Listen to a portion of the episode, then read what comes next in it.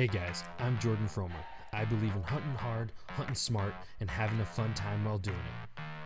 And shooting limits, well, that's just the icing on the cake. I revel in the journey just as much as the successes it brings. From ducks to dogs to decoys and guns, we'll be talking tactics, strategies, and what it takes to get the job done. Load up and take aim. This is the Duck Gun Podcast. What's going on, folks? Thanks for joining me on another episode of the Duck Gun Podcast. I'm Jordan from Duck Gun Chronicles. Got my co-host Elliot from Freelance Duck Hunting. How you doing tonight, Elliot? Oh, I'm doing pretty good. Uh, actually, I'm a little bit down because Georgie is frustrating me a little bit. Let's just say, man. I thought after we had Chris Jobin on here, right? We had him on two different times, and man, if you guys have not listened to those episodes with Chris Jobin, a Flatlander kennels, um, we did one on force fetch and one on e-collar conditioning. And so Georgie went into force fetch, and and I thought I had her completely done with phase one, which is just hold it. And I made a little video. I sent it to you, Jordan, and I also sent it to Chris Jobin, thinking, okay, I'm almost done. he's like, yeah, she's doing great. He's like, see if she'll, um, you know, walk beside you holding it, and see if she'll come into heel. And so I, I hadn't done that. I just doing sit, hold, sit, hold. And so I asked her to come you know, come to heel to me. And ever since I've tried to make her do that, she has fallen apart with it. I mean, she's just regressed. She wants to chew that damn bumper so bad that she can't stand it. And I can get her to sit there and hold it. But if I ask her to move at all, she just falls. So I've had to totally go back to just almost ground one on stage one, just like sit, hold, sit, hold, sit, hold and then maybe I'll try her, to get her to move three steps towards me and not start chawing on it and dropping it again. I was like, I'm on like midweek three, and I know he said this may take as long as you know between two months, three months, and I'm like, oh, surely I can get this done in you know a month and a half, you know, two months. I I think this may take all of three months to finish this thing with this little bitch, for lack of a better word. Giving you a hard time there. Well, at least you like you said three months you still have time before waterfowl season to get her ready for opening day and i think that's what all of us are looking forward to. Well and that just goes to show you the difference between a professional trainer and guys like us because you know if i didn't have chris jobin on speed dial i thought i was done with phase one and i would have moved on and it's like this whole force fetch is so foundational that I I mean I'm I'm kind of playing it up. I'm not really frustrated with a little bit because I'd like to move on, but I'm I'm good to go as slow as I need to to make sure she is rock solid on the foundation of holding it and you know really the who's dominant in this whole thing and and so I, I'm it's going slow, but I'm I will win. I will win. She's even gone to growling at me a little bit. Like not like in anger, but when I try to bring her towards me a couple steps, it's almost kind of like I'm kind of mad, but I'm kind of playing, just kind of growling and oh man. yeah. But I'm I'm gonna win. I'm gonna win. I got it. I got this. Yeah, you got it. I got faith in you. It's just gonna you're just hitting a little hiccup, and one day she's just gonna be like everything's gonna click, and you'll be on and off to the races. So I think I think that's probably how it'll work out. But you know, until then, you're on the grind. Yeah, I'll, and I'll be so glad when it's my whole thing with this. You know, I mean, she's already a tw- a full year old, and so I'm so glad that I got her right around Fourth of July last year, so I could take this whole long, slow time to try to do this thing right. I want to make sure that that this little dog is as trained as I can possibly get her, and for you know amateur trainers like us, more time is better. If you're you know because I we're not going to get through it as quickly as Freddie King or Chris Chop. I mean, we're just not. Yeah. You know, so I, I'm I'm glad to have all this extra time with oh, her yeah. to do this stuff. That's good for sure. So the stuff I've been up to here recently is um, I actually got my garage cleaned up. Everything out of there. I saw that video. I saw that video. I didn't know you. I, I can't believe you're that disgusted about some mouse turds. Come on. I mean, I, I didn't even show everywhere I found them but they were just like all over everything. I was ticked off. I off. thought you were gonna vomit. I wasn't gonna vomit. I was I was just ticked off. Like I hate like they were literally like still like wet, like mouse pee and poop all over my like all over my bow case, and like they're like the dog treats literally like gnawed in half. I'm like, how many mice and how long did that take for them to gnaw through everything? Like, I don't even know. And then I go set a trap, and like I don't catch any. I'm like, what the heck? That's just like, so I don't understand how there's that many, or if they just all left when I cleaned it out, or or maybe it's summer. What'd you put in the trap? What what kind of trap did you get? peanut butter? Actually, I, ma- I made one of those bucket traps with peanut butter and everything. Uh, just use a regular snap their neck trap, man. You'll kill them with that Yeah. for sure.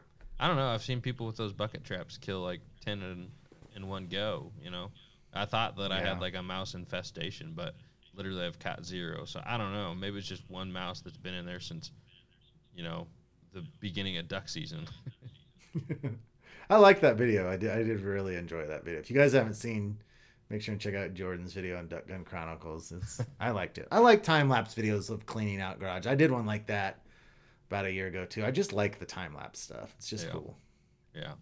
So the other thing I'm working on is well, it's part part of the garage, but um, part Chief's kennel. So I got his whole kennel fenced in, and the next thing I got a couple other steps I'm doing. I'm add, adding gravel under it, and then um, horse stall mats, and then uh, putting a doggy door from the kennel into the garage, and making a dog box like an enclosure in the garage where he can get from the outside of the kennel inside and have you know his bed and I can feed him in there and all that kind of stuff. So I'm pretty excited to get it finished. Now you got to make sure, and I, I would like to see a follow up update. You at least need to be putting on Instagram like fo- tracking your mouse slaughter fest and the dog stuff See- that you talked about on that video. See, That'd I, I interesting to me. filmed At least send them to me. If you don't put them on social media, I want to see it. I filmed the creation of the bucket and all that, but um, literally I just haven't caught any mice. So it's like it'd be like posting a skunk video of hunting. you know? Well, wait, you'll get them. You'll start killing. Yeah, I'm gonna at least I'll save the bucket, and they'll be Yeah. back this winter. So, yeah. That's pretty funny.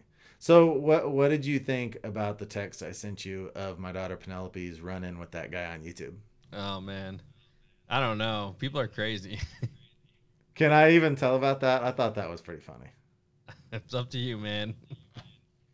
So I, if you guys watch my videos, you probably have not seen this particular video. I a couple years ago, I took my daughter. It's more a couple years now, right? Yeah, like three, four years. It was a long time ago. I mean, years, she's yeah. 12 now, so she was probably like seven or eight. And I took her out fishing to this farm pond, and I knew I'd been out there before, and there was this crazy duck out there that's super aggressive. And it, it had already like run after a couple of my boys and stuff. And so I was bringing my daughter there and I was telling her about this duck, and she was talking so much trash as we were going about how she's not going to be afraid and how even if a crocodile came after her, she wouldn't be afraid. And she was just talking so much trash. So, and I've got my video camera. So we, uh, I'll, I'll try to put this video on Fellowship of the Duck Guns Facebook page too. Um, but so this duck just comes running after, and man, my daughter gets so scared. She starts just running, and this duck's going after her. She spins around. She's got this lemonade in her hand. He's like tries to spike the lemonade on the duck, and and so the whole video is about her being attacked by this duck, basically. And so in the comments, and I, I just saw this comment because my daughter. That's the video's gotten like. Even last month, it was my number two most viewed video. it's like four years ago, and um, so someone put someone guy just put in there. She that little girl deserved it, and so I was I was showing this to her just the other day, and this comment, and she's like, "Oh my gosh, that guy's such a jerk. Tell him he's a jerk." And so I typed in there, "Well, she says you're a jerk," and so like 10 minutes later, he responds back, Well, tell her she's a little bitch. I don't want to tell you. I If someone had called my daughter that in real life, I'd be really mad. But the fact that that guy called her that, I, it, it just cracked me. I mean, I couldn't stop laughing. And she was so, so mad. I said, Well, Penny, what do you what do you want to say back to him? and, and she's like, Well, I don't I don't want to say because I might get in trouble. I'm like, what? What? She's like, I want you to give him the middle finger emoji. I don't know if this. Do you think this was bad parenting, Jordan? Did I think what that was bad parenting? Well, that I actually put on there. Well, she says, like, put the middle finger emoji from my 12 year old daughter to this guy. On, it's like oh. I'm teaching her YouTube drama, drama, but the whole thing was so funny. I just couldn't help it. But I knew it was probably a mistake when she was talking about it today. And she's like, that's the first time I've ever flipped anybody off. I'm thinking, oh, I shouldn't have done that. yeah, I don't know. It- Uh, It's a funny story for sure. it was just so funny at the time. It was just so funny at the time. I just when she said that, I just couldn't resist. And I'm sure that guy is being good natured about it, understanding it's funny. Although calling a 12 year old a bitch is, I don't know. I mean, in, in the video, she was like eight. She was so little. Yeah, So, prob- but you know, it's it's all in good fun. I th- I, I felt it to be just good natured jousting, and you know, yeah. but it was really funny. All right, now with that family friendly uh, update to the podcast, let's jump right to our our partners. So first, I'd like to give a big thanks out to um, uh, out to Banded. So if you guys haven't checked out Banded, banded.com, housing the Avery Greenhead gear and Banded gear all on their their website banded.com. Um, one product that Ellie and I are both a big fan of that we used all season season long are the Banded 2.0 waders. Um, very very solid waders, uh, breathable and 1600 gram boots, so they keep you warm from your feet. And then up from there, you know, they do have options for insulated if you want to go that that route. And I didn't go that route. Um, you know, just layer up and you're good to go. But you know, once you go to breathable, you're never gonna go back to to neoprene. We've been hearing that from everybody um, as well. So definitely a solid choice uh, for waders on them, and they have tons of other gear to check out as well. So before I talk about HTR innovations, I'm feeling a little guilty. I just want to apologize to everyone that I had my little daughter do that. Bad choice. If I let anyone down, please forgive me. so all right. So HTR innovations, you know, they've got uh, you know, some really high quality American made products that I I have used in a lot of my hunts. Um, their A-frame has has completely changed my hunting life. Honestly, before we used to make sure we were getting kayaks into every situation we could, and we would take our big boat and we would stack kayaks all over the big boat, and then take it up a river, get the kayaks out, drag them through the woods so we could hide in the marsh. And it's so much easier now. We don't have to do it. We just we've got a big sled. We put the A-frame in it. We go up the river, and now all we have to do is drag a sled instead of three kayaks to hunt in these places and get totally covered. So if you've never hunted out of an A-frame, go to HTR Innovations. You can get 10% off and free shipping with the product code Duck Space Gun, capital D U C K space capital G U N. There are some other other products there that you would be really interested in in viewing. So um, go give a Google search to HTR Innovations and check out those products. Awesome, uh, Ellie. I did not make to. I did not mean to make you feel guilty. No, no, no. You you didn't. I'm just sitting here. Well, I've got that side side YouTube channels like FDH and Faith where we like witness to people and everything. And I know there's like a subset of people that don't get that that that sense of humor and think that I've like let them down and and I just think it's funny. It's funny. So you didn't make me feel guilty. no, r- just, real life, you got. I just know there's a subset of people that are going to be disappointed in me, but it was hilarious, guys. It was it just was. It was funny. Yo, real life, you got to keep it real. Sometimes we do stupid stuff. Yeah. Sometimes it's funny, and sometimes sometimes we share it. So, um, alrighty. Also, like to give a big thanks out to Gunner Kennels. Um, if you guys haven't checked out Gunner Kennels, they are American-made dog kennel for transpo- transporting your um, dog from point A to point B. Um, Elliot and I both have been using them for a few years now. Um, you throw it up in the, the bed of your truck, strap it down, and you're good to go. It is five star crash test rated.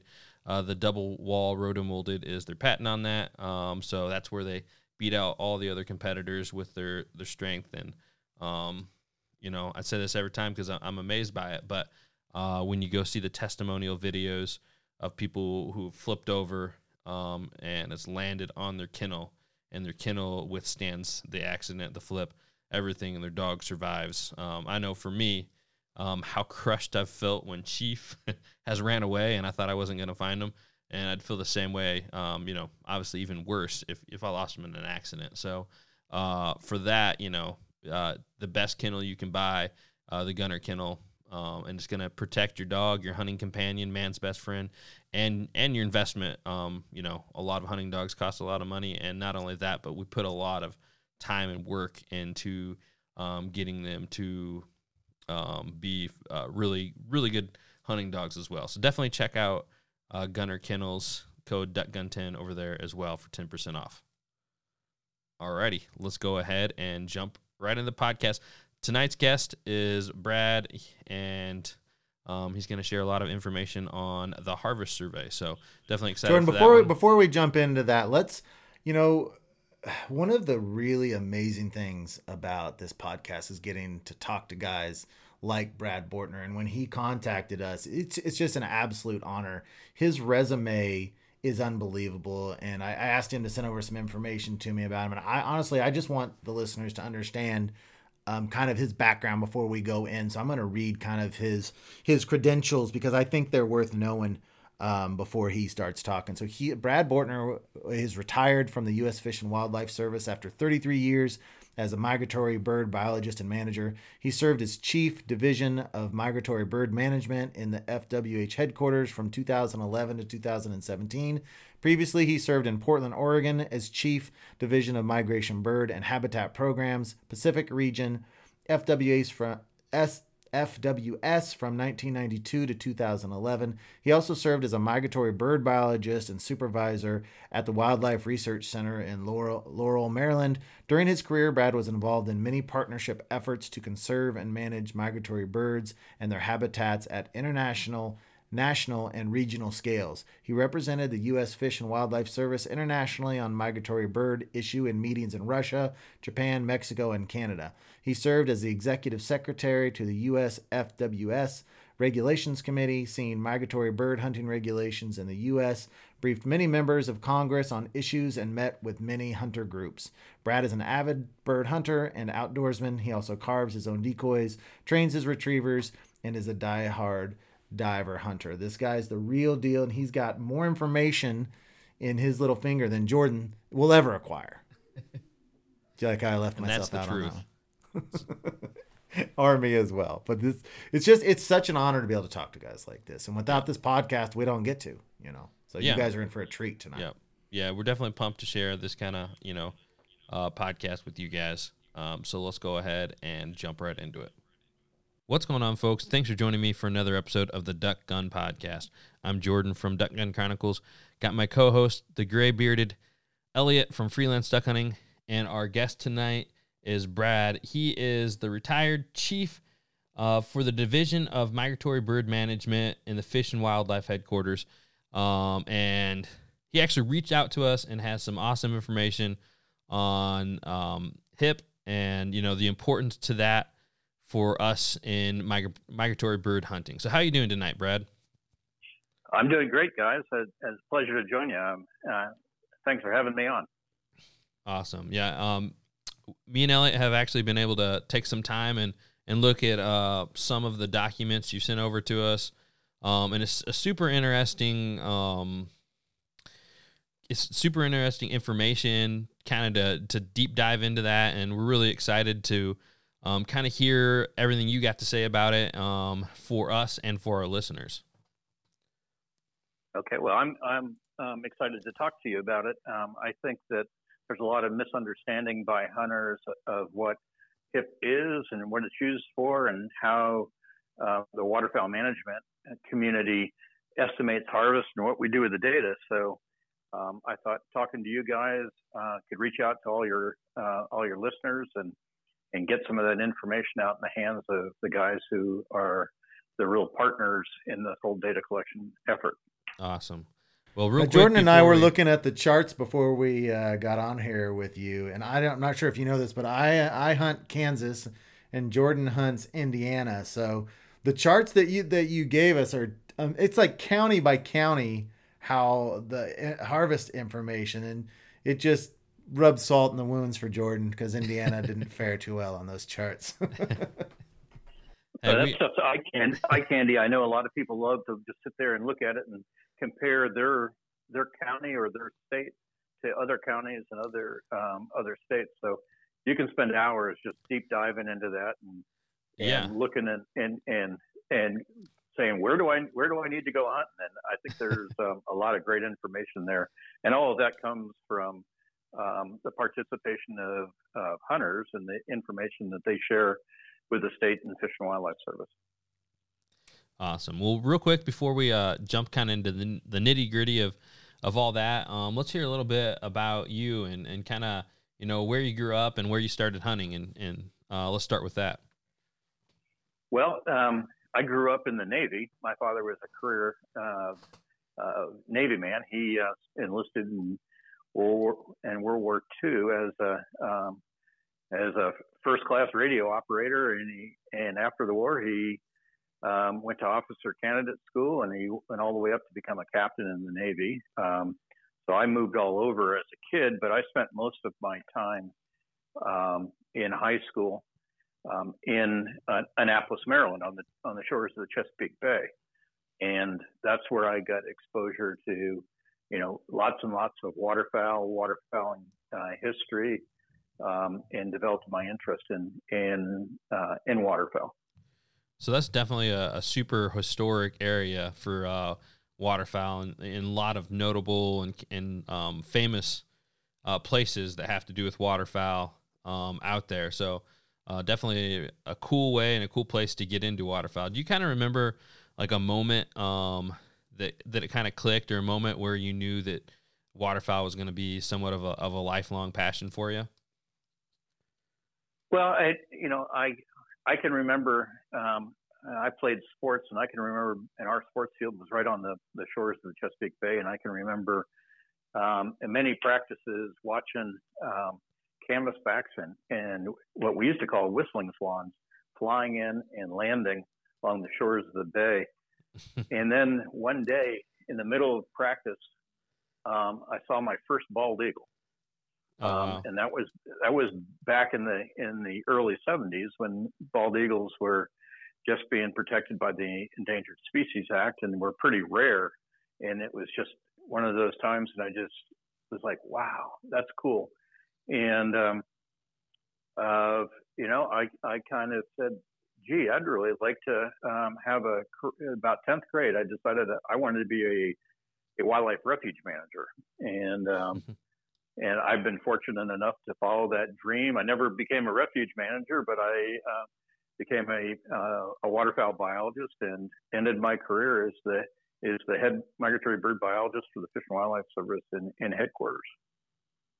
I'd say you did pretty well for yourself to oh, get yeah. all the way to that to that level. I'm curious about Chesapeake Bay. So then, did you do mostly diver hunting um, in that area, or was it puddle ducks and divers?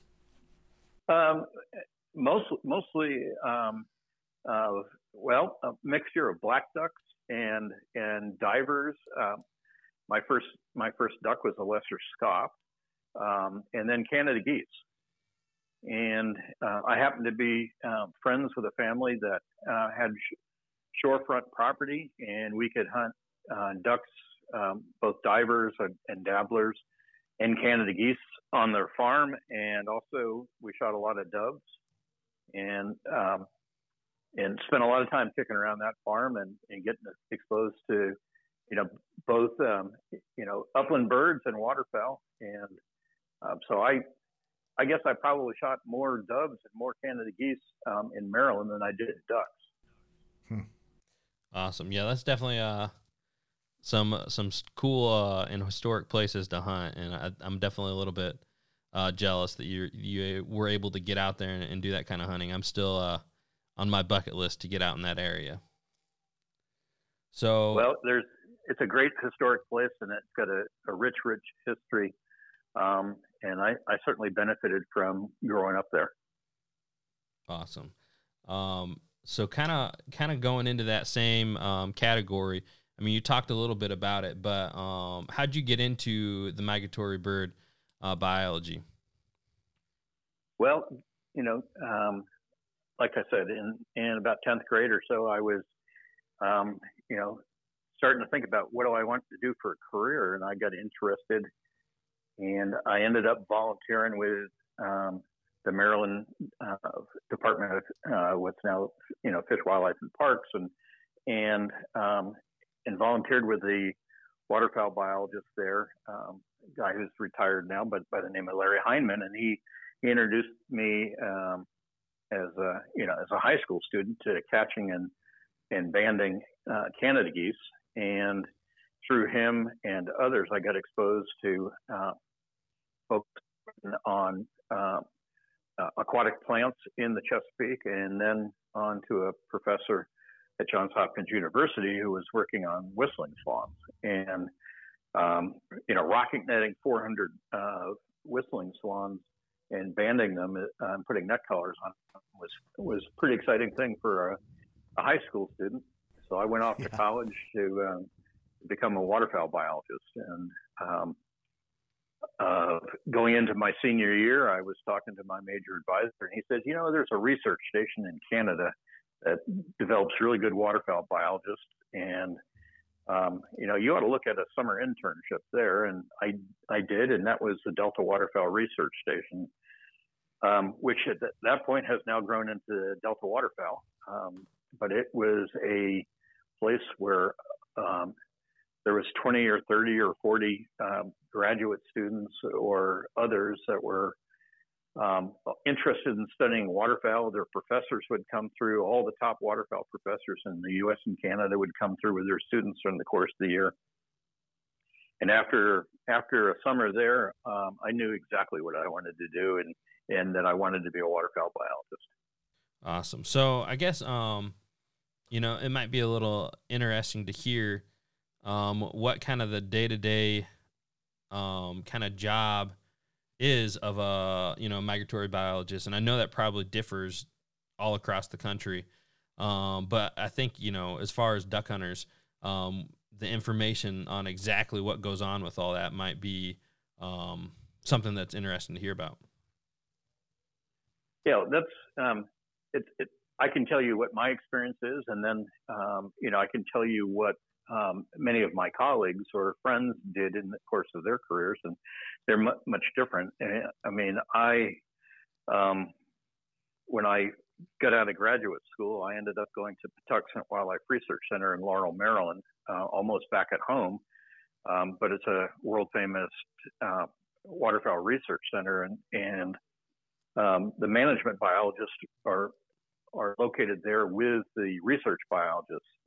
So um, it's a very um, uh, heady experience where the re- you know the top waterfowl researchers and, and managers um, are all located on the same campus and, and interact a lot. And um, when I was there, I was a, a, management biologist, so I participated in uh, conducting surveys and banding for birds um, in the U.S. and in Canada, going out and, and helping um, count count birds for our population surveys, going to um, the wing bees to determine um, age and sex of the harvest of um, wings that we'll talk about more later.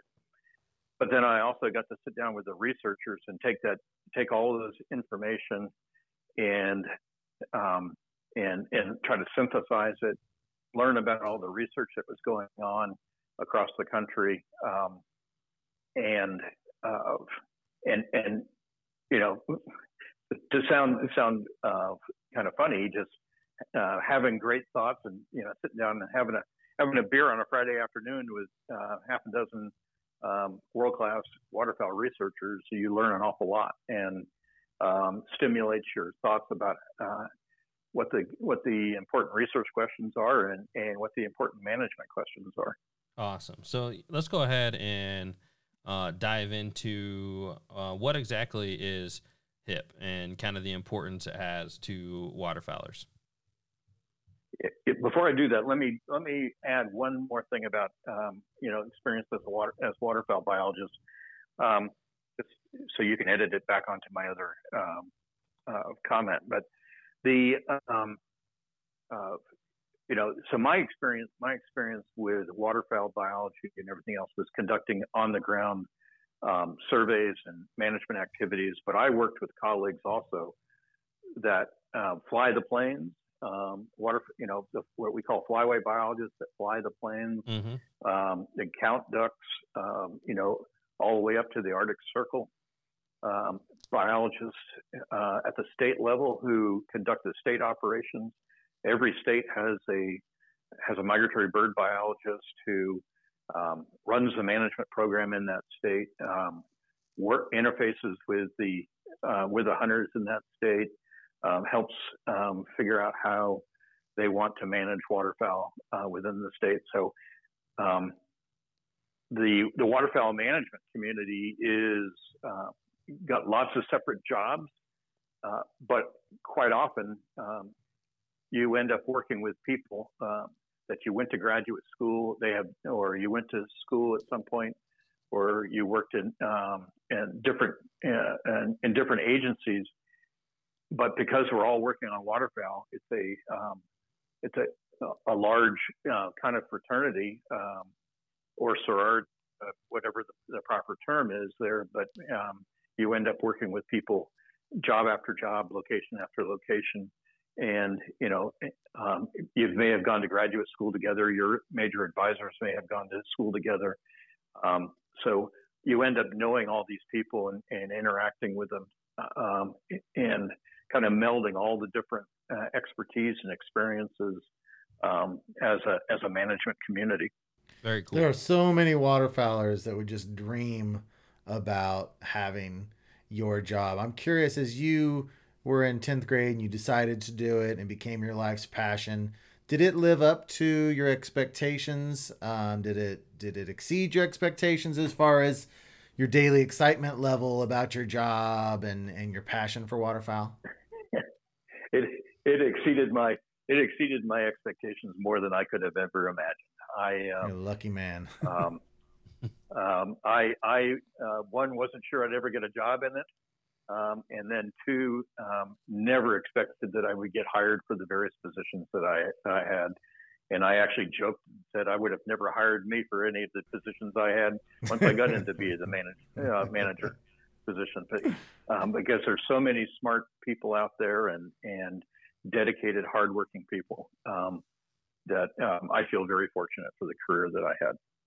So did you end up back in Maryland, or where where did you uh, reside now? Uh, I, am in Washington State.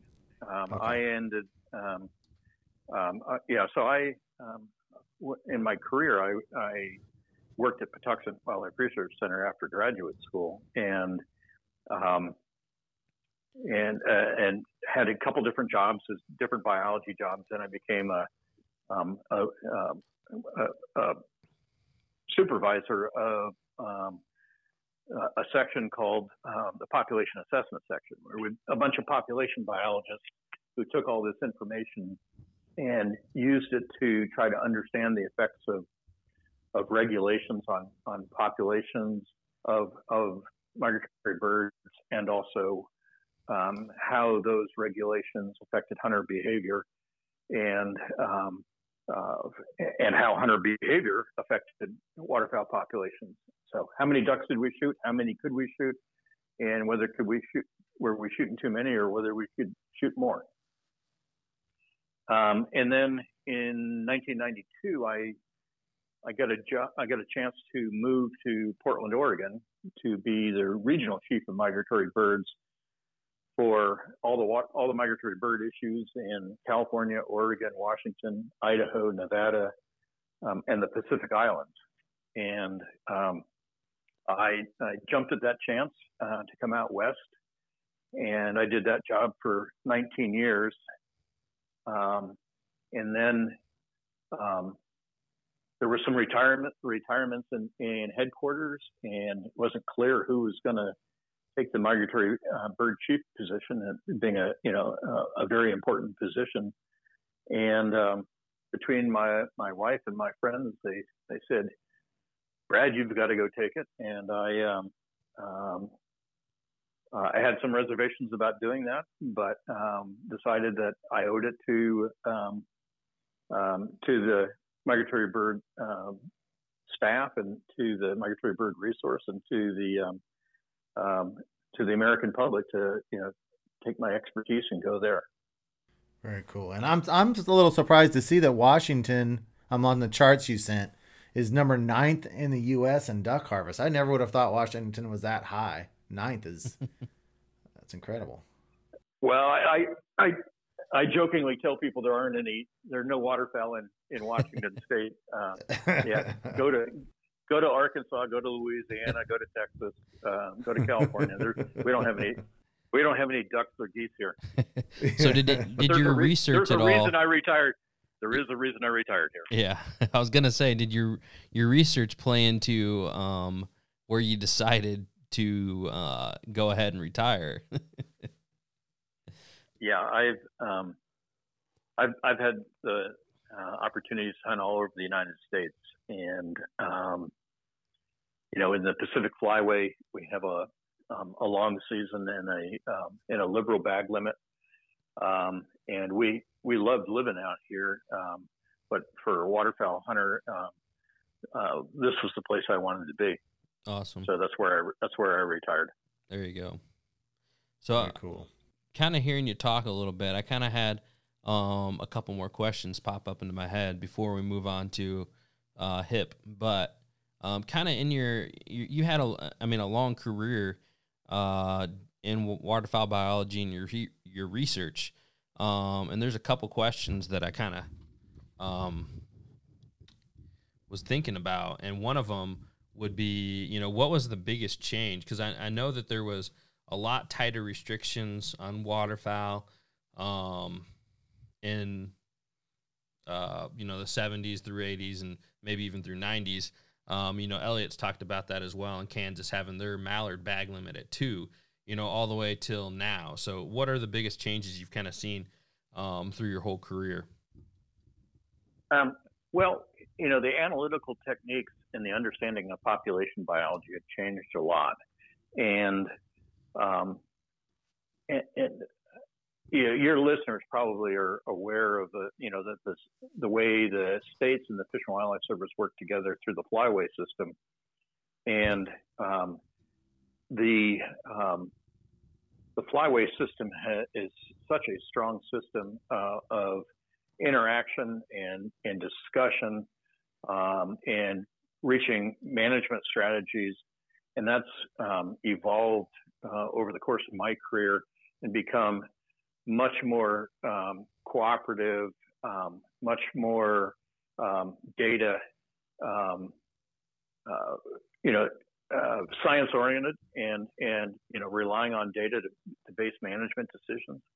And we've learned so much more about how populations work, how um, how regulations affect hunting and and, and um, waterfowl populations that um, we no longer just kind of um, stating opinions, but actually can um, uh, can do a whole lot more with um, uh, understanding and applying some of that into the regulations, and and ultimately that ended up um, of, you know, in, in the development of the adaptive harvest management system and being um, put into place in 1995 and pretty much has been unchanged except for, you know, technical improvements um, since 1995. And that's, that's added an awful lot to um, our understanding. Um, also brought consistency and regulations to, to hunters and a little more predictability.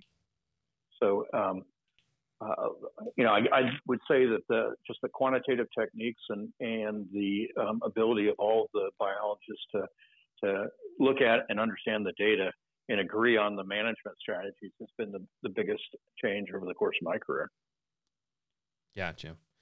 Um, so the other question um, that I, that I'd like to ask, um, you know, with the with the data that you'd gathered, um, and one thing that you talked about in one of the articles you sent over to us is is hunter uh, population, and so um, you know it's like you said, it's good to have the data opposed to like just opinions. And some people would say, you know, with the number of waterfowls, you know, waterfowl hunters, um, it has decreased over the years. And then there, there'd be some people who'd have the opinion, oh, when you know a big event like Duck Dynasty gained popularity, um, you had an increase. Um, and some people say, ah, there's not a decrease in waterfowlers at all. Um, I have people that are setting up too close to me all the time, and so they feel like there's not a decrease. So where is that kind of lie as far as um, over the years? Um, are we like what direction are we heading in with the number of waterfowlers? Well, waterfowl. I mean, the peak of number of waterfowlers um, would have been about 1970, and there's been a long-term de- decline in the number of uh, people uh, migratory bird hunting um, since that since uh, that peak. Um, and you know that's backed up with data um, from you know duck stamp sales, and you know if you look at individual um, uh, license sales within states, uh, and also in, in, some of our surveys. Now, um, I know it, it, feels like there are, crowded situations and there are more hunters, but um, you know I think a lot of that comes down to um, access and having places to go. And, you know, we've lost a lot of habitat. Um, people have closed off a lot of habitat. Um, a lot of places have been subdivided or, or, you know, um, farming patterns have changed where it's difficult to get access, um, you know, to goose fields or, or the, the duck slough in the back 40. Um, so things have changed a lot in that um, 50 years since 1970 also. Um, and so you may have crowding, but it's because you've got you know, a fewer number of you know fewer hunters, but they're all packed into the the you know the wildlife refuge, the state wildlife management area, or you know those few um, places where they can gain access from land, from private landowners. Awesome, yeah, that's definitely uh, some good insight on that.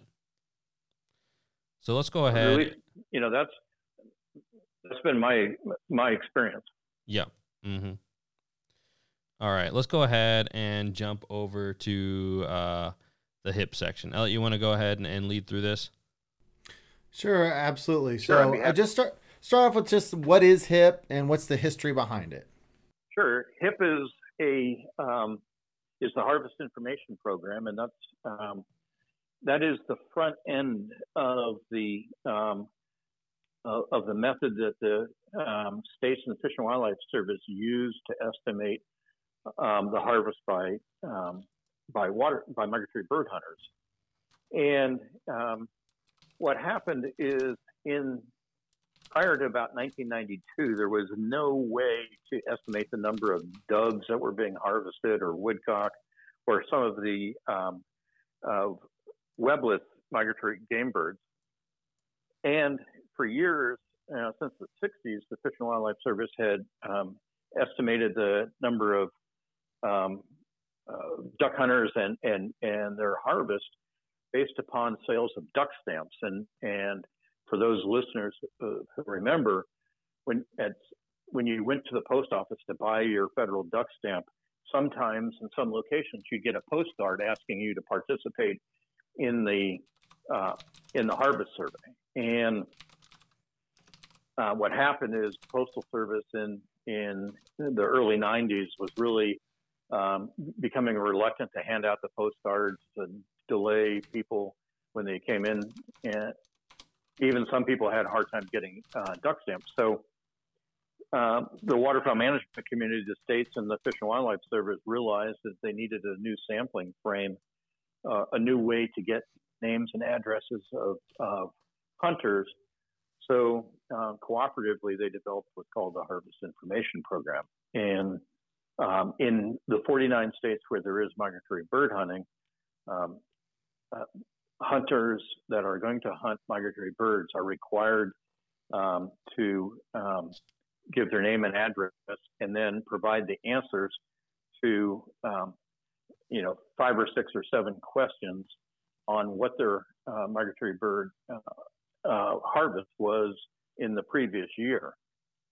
And those um, those questions are meant to basically identify um, how avid of a hunter um, you are.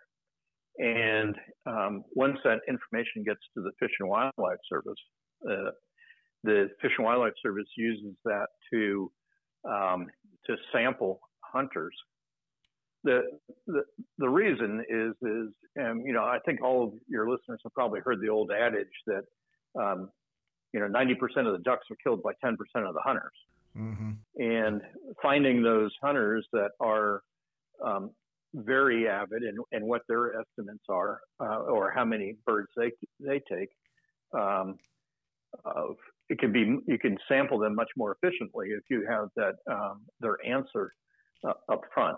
And um, so the Fish and Wildlife Service, you know, separates out and samples people from each of those different groups um, at a different rate uh, based upon how many ducks they reported killing the, the previous year.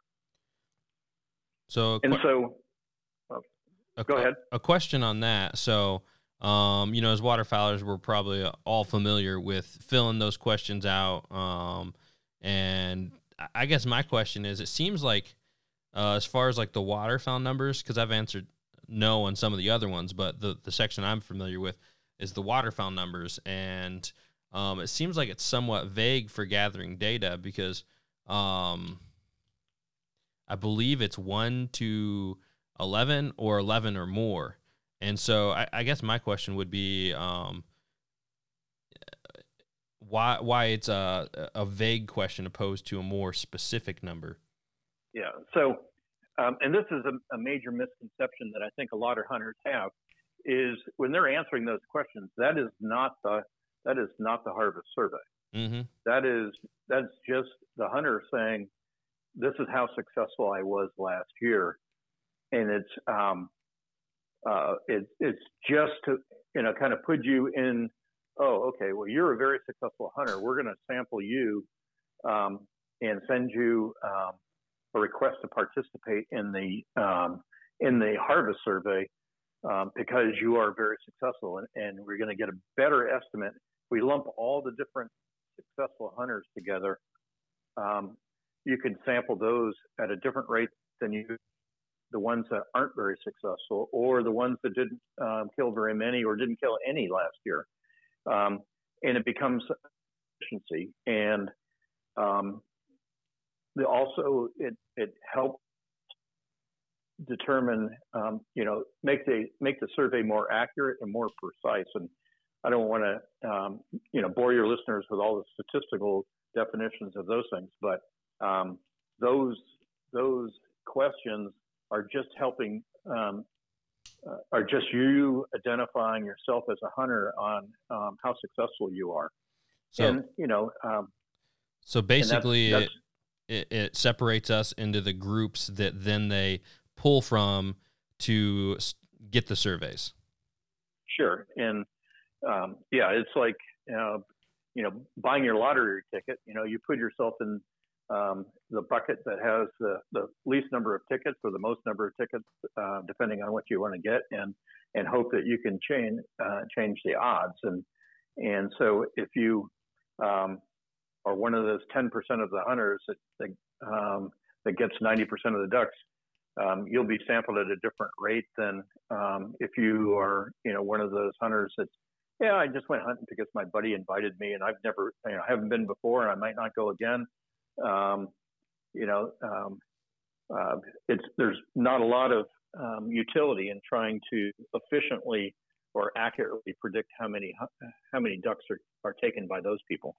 So that's a great segue to move into the National Harvest Survey. So, um, our our the, the HIP the initial questions that when you buy your stamps and your license that categorizes you into different groups and then each of the groups receive the National Harvest Survey, but the those waterfowlers or those it's not all waterfowlers, it's migratory. Those migratory bird hunters um, who hunt more often, they're more likely to get one, but all groups are still sampled.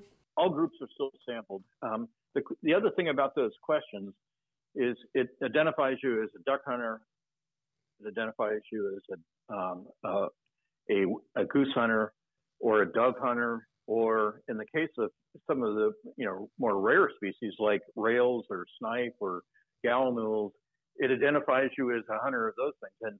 And you can imagine if you tried to find all of the rail hunters within um, all the migratory bird hunters in the country, um, it'd be like fishing for a, a needle in a haystack.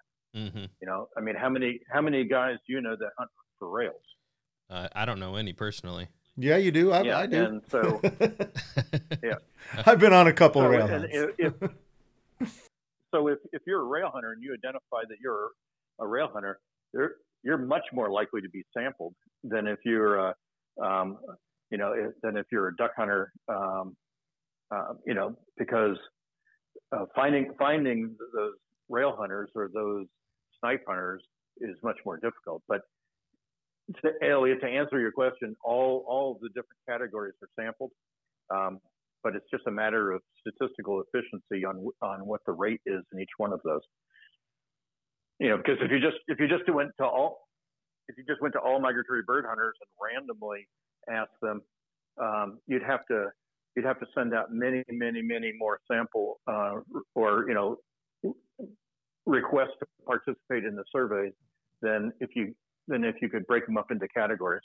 Yeah, that that makes perfect sense. So with the National Harvest Survey, um, how many hunters are selected for that, and is that per state or is that just over the United States? And what data is kept, and what's the data used for? Um, okay, so Elliot, the, the, you know that's bringing us to the to the what's called the the diary survey or the mail questionnaire survey, and um, you know, once your name is drawn, the Fish and Wildlife Service will send you either a letter or a link to a web page and ask you to track how many times you went in hunting, how many birds do you take, and, and what county you shot those birds in, in, in, in your state, the state that you're being sampled for. Um, and I can't tell you how many um, of hunters are sampled uh, um, across the country. Um, it happens a, on a rolling basis, um, and um, it, it, all is a function of how many hunters are expected in that state in that category, and that that varies by year. And the the, the statisticians have a way of, of pulling that um, that information out. Um, but if you are drawn, you're sent a letter, um, and those of your members or your listeners who have gotten the re- request while I was chief, got a got a letter from me, signed signed by me, saying, "Would you please part, you know consider participating in this survey?" And what happens is, um, you know, you get this form or a um, or a web address. Um, address. Um, you can set set up an account, and at the end of the day, you're just supposed to mark down how many how many birds you shot and um, where you were and what the date was, and uh, once you fill up that form, you send it into the Fish and Wildlife Service, and, and if you're going to, the season's still going, they'll, and you you want to continue on, you'll get another one back. Um, and what data is kept? The Fish and Wildlife Service, once they get your uh, name and address, sends you the mail questionnaire survey. But once they get that back from you, they don't keep any personal information anymore. They just are looking at how many how many birds did you take in what state and what county and uh, then they start compiling that across all of the counties in your state and all the states in the flyway and all the states and flyways in the country. And that um, that that is used for national reports. Um, and and you can I can provide you you with um, links to places online where your listeners can can go look at it. But those reports say, okay, in 2017 in Louisiana, this is how many uh, ducks were shot total. Of that, this is how many of them were mallards, and then compare. You can compare that number to um, 2018, or since um, um, um, uh, you said you were from, um, uh, at least Jordan was from Indiana. Mm-hmm. Um, you you can compare the the number of ducks shot in Indiana uh, uh, to the number shot in Illinois or Iowa or or Louisiana or Arkansas or California. Um, and you know you can look at and we can also you take the next step um, after the mail questionnaire survey um, and and you are asked to participate in the parts collection survey or what's known as the wing survey is you, they're asked to provide a wing off of each duck you shoot or the tail feathers off of every goose that you shoot. And from that, we can estimate uh, how many um, how many ducks or geese and what species, what age, what sex they are um, uh, mathematically. And you can look at um, what the numbers, number one species in Indiana is versus the number one species in Florida or or California, or how many pintails are shot in California compared to the entire Mississippi flyway. And you, you Um, keep track of age age as well, like um, what whether it's young Yeah, birds or more mature birds. of- Yeah, keep track of age and sex um, information, and you can um, in that report you can look at long-term trends and and ha- how many males are being shot or how many females are being shot or whether they're adult birds or young birds and kind of get an index to how recruitment was or what what biologists call recruitment, but basically how good of a hatch you had this past year.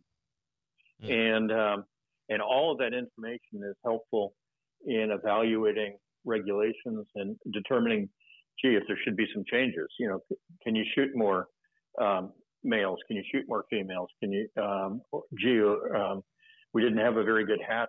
Maybe we, um, you know, only harvested adult birds, uh, which is your, you know, basically your breeding stock. So all of it's very important information for um, assessing the status of populations and whether or not the hunting regulations are sustainable, um, or whether there's more opportunity or um, that could be provided or less opportunity. Now, I don't know if you if you know this off the top of your head, but I'd be really really curious. We've talked a lot over the last year about how hunters in the South, you know, down in Arkansas and Louisiana, they feel like by the time the ducks get that far, they're just a lot more wary and a lot smarter than they are up north. And and the conversation that Jordan and I have had is that, you know, if, if I'm in Kansas and I'm hunting a bird in January, that bird has been hunted every day of the season. So why would a bird farther south of me be any smarter? Because it's it's had the same amount of hunting pressure as far as number of days and, and kind of what one hypothesis that Jordan and I came up with and why this might actually be the case is in your Dakotas. I'm I I'm in the Central Flyway, so I talk Central Flyway states because that's what I know. But Canada, North Dakota, and South Dakota, maybe more of the birds that are harvested are the young dumb ones, and then as they go south, they're smarter more because of age and what and experience than anything else. And so, do you know off the top of your head, or if there's any way to find out the data, are are the birds that killed in like North Dakota and South Dakota typically the younger birds, and then the ones that make it farther south are those two, three old year olds that have you know a lot more experience under their belt and just know how to not get killed. Um, I think there's probably validity to your hypothesis. Um, you know, certainly um, in North and in North and South Dakota, you know, early in the season, you're shooting a lot of brown ducks, um, you know, a lot of immatures, um, and I'd have to pull the data uh, and and uh, and look at it. But you could probably look and and find data that would support your argument that that you know the young ones are are the most the, the young ones are definitely more vulnerable and they may be harvested further north than the, the, the southern ones and that the proportion of the harvest in, in Arkansas or Louisiana is is shifted towards um, uh. Um, and I'm sure those analyses have been done. Um, the other thing to remember, though, is you know sometimes birds will just leave the prairies and go directly um, over um, you know all of the, um, the, the mid latitude states and go directly to some of their southern wintering ground. It's hard. It's kind of hard to generalize Mhm. until you uh, until you start looking at which species. Some of the um, the telemetry studies that have been done, um, some of the new technologies utilizing um, cell phone uh, towers and everything else that track birds would just blow you away. Um, and you start looking at at how birds move, and some some kind of move down slowly, and some move very quickly. Yeah, that that is we, we we find that frustrating as far as how to figure out the migration here in Kansas. So like for teal season, um, we don't have a lot of birds that um, breed here in Kansas, but up in Nebraska they do, and obviously the Dakotas. So as teal season arrives, you know we start arrives, we start getting a few trickling of of teal and everything, and then maybe um, right at the beginning we'll have some good hunting, and then it seems it'll seem like well everything's still up north of us. Everything's still up north of us, you know. And then we'll be seeing reports down in Texas that they're just pounding them. And I, I've oftentimes just been scratching my head. It's like it doesn't feel like enough birds have should have bypassed us to get all the way down there when our perception is they're up north. But that so that makes sense that some birds just kind of go straight to where they're going more than and others kind of linger. Is that what you're saying? Yep, that's exactly what happens. Um, you know, when you start talking about blue wings like that, um, you know, I've banded blue wings in in Saskatchewan in, in late October, I mean late August, and then um, a week or two later have you know harvest um, of reports coming from uh, those birds in Louisiana and Texas, wow. or in Kansas, uh, or in North Dakota. Um, you know, so um, you know that that particular species is absolutely known for all the adult males picking up the first week of September and bailing out of the prairies and you know and heading to Louisiana or Texas hmm. and not too much longer uh, later than that they're in the Yucatan and um, or down into Costa Rica. so is that that's more of an adult uh, behavior? Yeah, I mean they um, uh, they they it, it's funny in late August in in um, in central Saskatchewan you catch a an adult male um, blue wing one day, and it'll be a fat little football.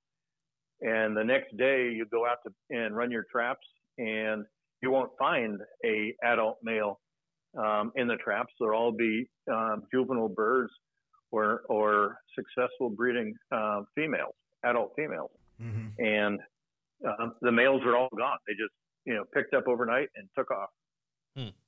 Now, is that typically weather dependent, or is that kind of a ca- on a calendar? Migration. I'm sorry, I, I, missed it. Is that more weather dependent with when them getting out of there, or is some of that just on a on a calendar? They'll just bail out. It, it's not necessary. Um, um, it may be weather, but it, uh, you know, it's um, a pattern that has evolved over time. You get all, all sorts of differential migration, which is what you're talking about, um, based upon photoperiod and weather and just conditions. They just it's ingrained in, in ingrained in them that you know first week of September, boom, they're gone. You know that they need to be they need to be moving uh, someplace that's more secure. It's always felt we get a lot of blue wing teal um, here in Kansas, and our early teal seasons are just phenomenal and and we've always kind of been of the opinion that blue wing teal are a little more um, dependent on the calendar than the bigger ducks are. Would you agree with that, or do you think all ducks are the same with what pushes them to migrate? Um, well, they all have different. Um, they all have different uh, clues that they use for uh, migrating.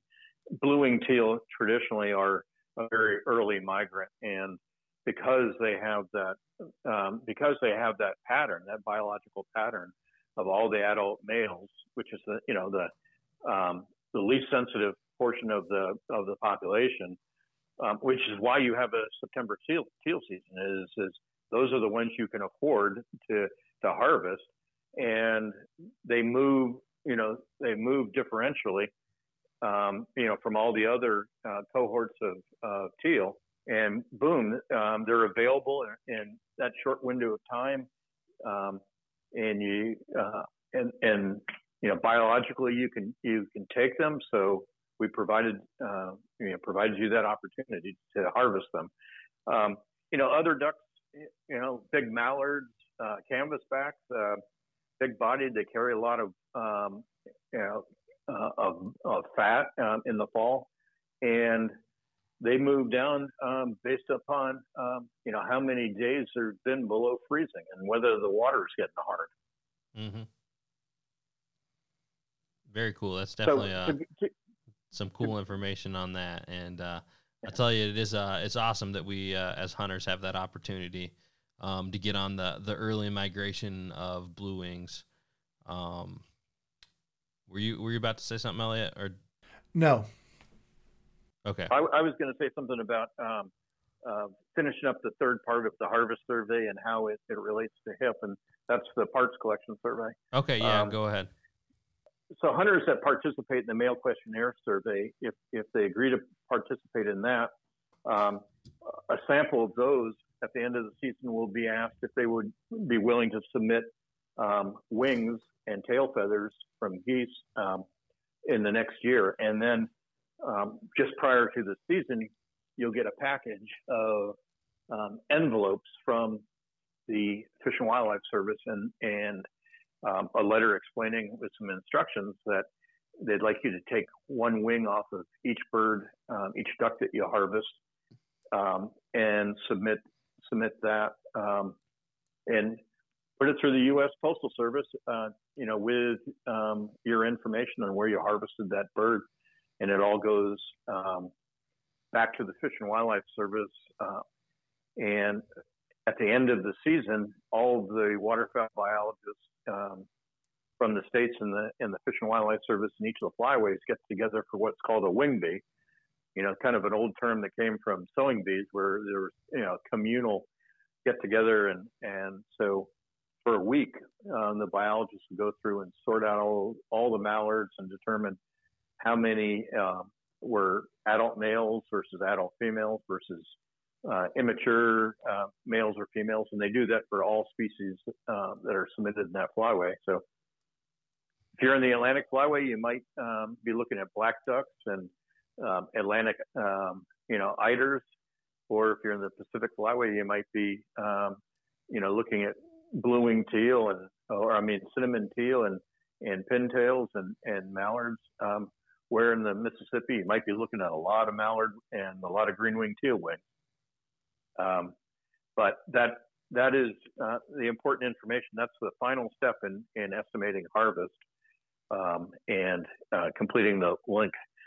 But it all starts it all starts with getting um, name and address information uh, and the answers to those questions from the hunters. And I, I definitely want uh, all the hunters listening to know that you know you're you play a very vital role in this data collection and getting getting your answers um, to those questions is um, an important step. And um, encourage all of you to um, to answer those questions. If you are buying your license um, at a store and they don't ask the clerk doesn't ask you the, uh, those questions make sure that that you answer that you ask them about that and answer the uh, have them answer um, your questions so you get put in the right category awesome so kind of um, kind of heading towards the the wrap up of the the podcast. Um, a question I'd have for you is, and, and you may have answered it right there, kind of talking about what we should do with answering the questions. But what can we do as waterfowlers to help? And you know, like you said, the the importance of gathering this data and um, pr- protecting um, waterfowl and and the future of uh, of this sport. Well, I think the most important thing that waterfowlers um, can do um, uh, besides buying their license and, and participating um, in um, in the harvest survey and reporting uh, duck bands is um, supporting the conservation efforts um, of the you know the the the, the private uh, conservation groups out there, the habitat groups, the the conservation uh, efforts for wildlife management areas by the um, by the the state uh, Fish and Wildlife Agency and also the uh, U.S. Fish and Wildlife Service or other um, you know agencies that are protecting habitat that's important to waterfowl. You know, there's many states that have um, you know Corps of Engineers or Bureau of Reclamation or you know other agencies that um, protect habitat and provide places for hunters to participate in uh, you know, a wonderful resource of um, waterfowl hunting. And, you know, I'm hoping that my grandkids can can certainly enjoy some of the things that that I did, and um, it takes all the efforts of all the hunters that care about waterfowl um, to make that sure that happens. One thing I will say is that if you look back over the last 50 years or 80 years um, and look at waterfowl uh, numbers now versus uh, you know previous times, compared to all other birds, waterfowl um, are uh, an outstanding um, success story, it, and it really shows that conservation works. Yeah, that's great to hear. That's uh, definitely uh, very important for the future of our sport. Um, so I want to let all the listeners know um, one of the really cool articles that we got sent over um, the National Migration Bird Harvest Survey. Um, and it gives all the data, some really cool charts, um, state specific, um, flyway specific, regional specific, uh, even down to the county and the rankings on that. So we're going to go ahead and, and, link that in uh, the Fellowship of the Duck Gun. Um, so it'll be there for you guys to all check out as well. You can figure out which counties you want to scout in for next season, but uh, uh, definitely some some cool data on there. So uh, really appreciate you coming on. Um, any last words you got for the listeners?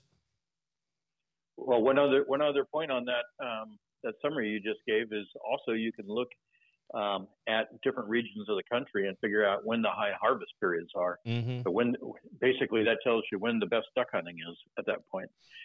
So, um, so, tr- so you know, don't overlook that as you're doing the, your uh, your scouting for next year. Yep. Yeah, you can plan your uh, out of state trips accordingly.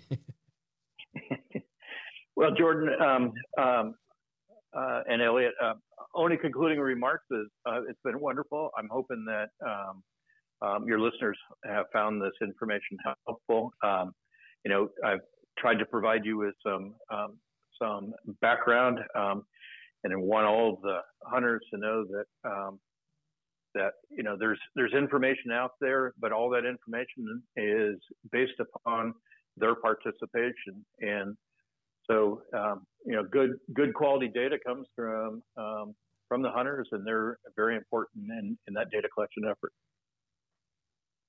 Awesome. Well, we appreciate you coming on and sharing this information, and definitely valuable to us and and all the other migratory bird hunters alike. So, um, you know, I think I think with that, we'll go ahead and uh, sign off. So, thank you again, Brad, for coming on. Also, uh, I'm Jordan from Duck Gun Chronicles, Elliot from Freelance Duck Hunting, and we'll see you guys on the next one.